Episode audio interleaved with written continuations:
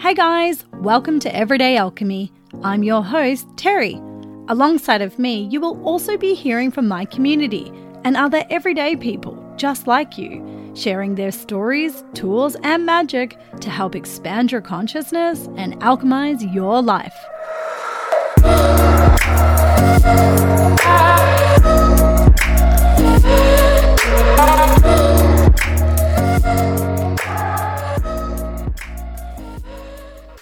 Hello, everybody. Welcome back to another episode of Everyday Alchemy.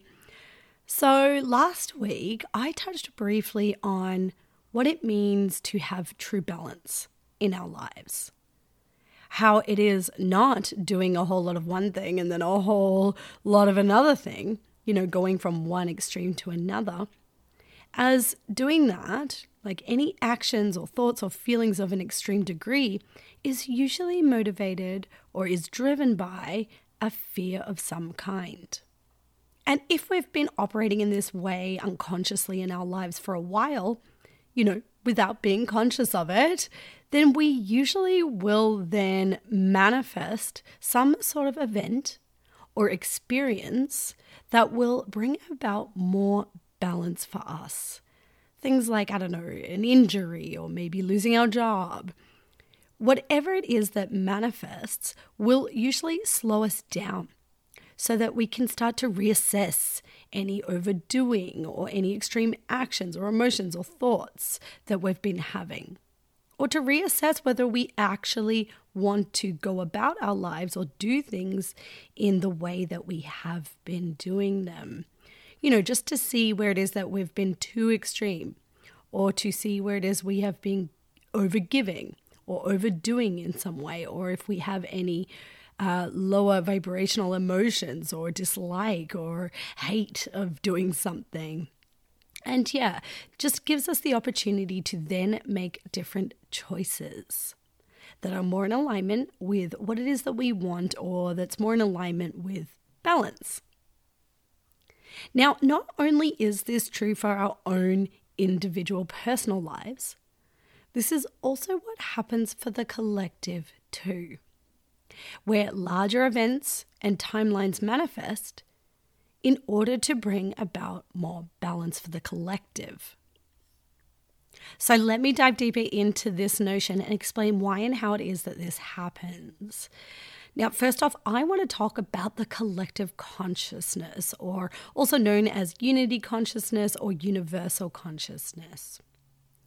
So each and every person in the world has their own frequencies and their own consciousness, their own energies that is at the energetic root of all of the thoughts that we have, all of the beliefs that we have, the feelings that we feel, and the actions or inactions that we take.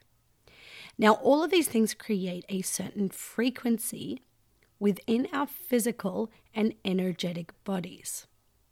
And as we know, this is how we match with or manifest certain things in our lives based off of our own energetic frequencies. And things manifest into our lives based off of our most dominant or strongest frequencies. And how our energetic frequency becomes dominant is from where it is that we are putting the majority of our thoughts, feelings, actions, and inactions. So, this is what I call our focus. So, the thoughts that we have, the feelings that we have, the actions that we take or don't take is what makes up and creates our frequencies in our energetic bodies. So, keyword is the majority, not each and every single one will constantly change your frequency. It's the majority of them.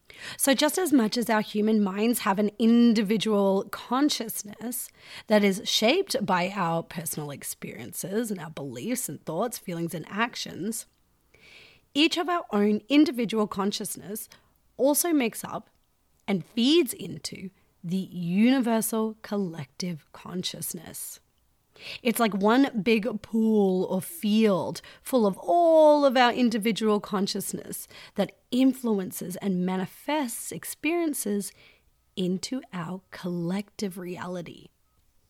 So essentially, our energies, our frequencies, are actually all one and are interconnected into this um, collective field of consciousness. So we are more than just our physical bodies, our meat suits. We are interconnected with one another on an energetic level. We are all a part of the same greater reality. Now, there's been some very interesting research that's been done on collective consciousness by a research group of international scientists, and it's called the Global Consciousness Project. And I've linked their website in the show notes if you want to do more reading or research into all of the different projects and studies they've done. But the research conducted proves that humanity exists as a collective consciousness, that we are all interconnected with one another. Now, the project created a network of dozens of random number generators distributed in different locations all around the world. So they collect data continuously from these global networks of physical random number generators. And yeah, there's about, I don't know, 70 different host sites that are all around the world at any given time. And the data is then transmitted to a central archive. Now, their intention is to examine subtle correlations that may reflect the presence and activity of consciousness in the world they hypothesize that there will be structure in what should be random data that's associated with major global events that engage our minds and hearts. So, for example, during the September 11 attacks, there in some of the data that they collected, there were statistically significant changes in the randomness and coherence that was detected in the random number generators. The chances of this being just a coincidence, by the way, was calculated to be 1 in a 100 billion. In the last 20 years, the project has documented over 50 of these global events that triggered significant changes in these number generators. So basically, when human consciousness becomes coherent, or in other words, unified, the behavior of these random systems change. The random number generators are based off of quantum tunneling and produce completely unpredictable sequences of zeros and ones. But when a great event synchronizes the feelings of millions of people, the network of these random number generators becomes subtly structured. It's super interesting. Now, we also know that physicists are learning that non local consciousness influences quantum particles, regardless of their distance in time or space. So, could it be that these recorded changes and coherence in the collective consciousness influences quantum particles? Possibly influencing certain global phenomena or events to manifest. You see, just like we experience and witness in our own individual lives, where things manifest that ultimately bring about more of a balance to our extreme actions, so do collective or global events manifest to bring about more balance for the collective. Now, let's use the recent wildfires that have been happening here in BC in Canada this summer. Thousands of people were and still are being displaced or have lost their homes due to these out of control wildfires. Now, there are many different physical reality factors that have contributed to these devastating fires. But I've been curious to know what collective energies have also contributed to this collective manifestation. And now, just a heads up what I'm about to share may be a little bit triggering for some to hear. And, you know, it's quite a sensitive topic for some, as many still are being affected. And I'm not suggesting that it it's their fault of any kind in any way whatsoever that these wildfire events have manifested. You know, it's it's to be honest just devastating to experience this kind of threat. And I know this as I grew up in wildfire country in Australia, where we had to actively defend our home from fires on several occasions. So I, I truly understand how traumatic and devastating these um, events are. But I just, in this episode, I'm just exploring and questioning whether large events like wildfires or floods or earthquakes or any other major events could also serve as an opportunity for healing too. Now, there has been a divide in these areas that have been affected by the wildfires within each of the communities that are affected in the areas. There has been so much drastic change over the past few years with people leaving the city and moving into these areas. This has brought a lot of sudden changes all of these different people, different lifestyle choices, different socioeconomic backgrounds, different cultures, not to mention the influx of tourism that these areas have seen too. And then, of course, you know, with this sudden influx comes a strain on the resources and systems in the areas. So, the medical system, the schooling systems, changes in the access to resources like food and other necessities. There's been all sorts of changes in a relatively short amount of time. And these really fast changes and strains on the resources and systems of the areas have created almost like a divide in the community. A divide in the community that, you know, have been there for many years or even generations, and then those who are newcomers or are tourists. There's almost a sense of loss of home or loss of community or loss of the way things were. And then, you know, for those newcomers or tourists, there's a search for community or a search for a sense of home or a search for belonging somewhere. And this divide in people and the old timers and the newcomers, they're also being faced with this sudden change of lack of resources and updated systems and structures, right? And so, could it be that this divide in the thoughts and the feelings and the actions or inactions between all of the individual people is what's contributed to the collective consciousness in those areas. Where the collective consciousness then contributed to the manifestation of these wildfires, manifesting the actual physical reality of displacement, of loss of community or loss of home. And the community physically being divided by fleeing these areas.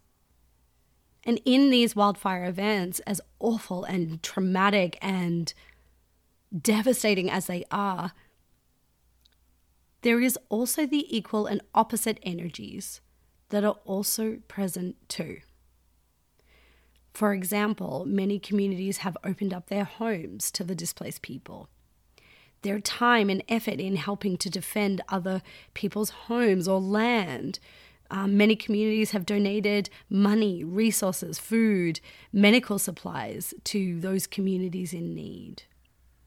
So there is the manifestation of a sense of home and community and belonging that is also there too. You know, you can even think about, you know, even these outdated systems and structures have also been exposed, right? Like it's now being discussed and has been witnessed by those affected where the government and the municipalities have failed or could do better in their current firefighting strategies and systems and resources and knowledge hence providing the opportunity to do better, create better, to evolve, to keep up with how much these communities, resource access, land, and climates have evolved. Now, this quote unquote other side to the coin does not, however, take away or diminish the fact that these people and communities and animals and lands have been traumatized their voices on their traumatic experiences need to be heard and validated. And then actions to do better and create better systems need to be formulated. So, in all traumatic situations or global events that occur, as devastating, shocking, and traumatizing as they are, it's also important to remind ourselves of the equal and opposite energies that are also present. I'm not saying to not acknowledge the devastation and the negative side of it, but to also slowly introduce yourself, choose a new perspective to allow in the equal and opposite energies that are also present. You know, in a time of feeling powerless against these global manifestations, what we can do to regain our power is to choose where we want to place our focus. This was something that I was actively doing throughout the whole global manifestation of COVID. Regain your power by remembering that this can help to change and alter what collectively manifests in the future. What we choose to focus on creates our reality.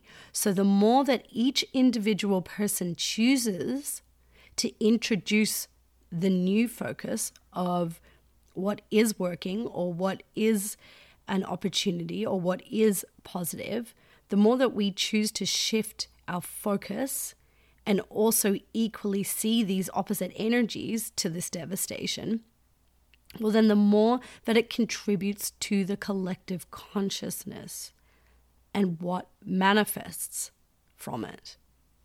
You know, we all emerge from source consciousness from the one. So to me, it really is no surprise that we are all one and connected globally too on an energetic level via the collective consciousness. And our outer world is a reflection of the inner world, our inner world. So we are all interconnected. So, in order to create change in this world where awakening is needed and is happening, we ourselves first must awaken and look within. Look to where our focus is stemming from. Is the majority of our focus stemming from love or is it stemming from fear? Are the majority of your thoughts, feelings, words, actions, or inactions motivated from a fear of some kind or a lack of some kind?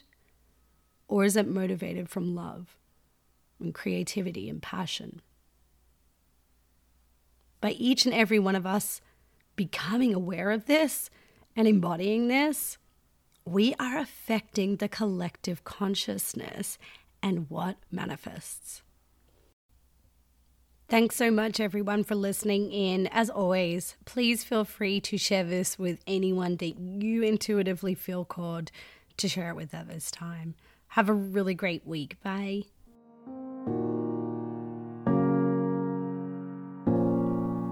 Well, that's it for today, guys. And if you like today's episode, please like and follow us on our socials, share this podcast with friends, and why not leave this podcast a review? Oh, and hang out next for a minute if you want some high vibe laughs.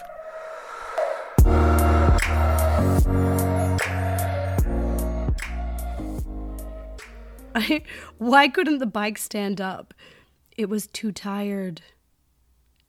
Oh. I used to hate facial hair, but then it grew on me. Making mirrors is a job I can really see myself doing.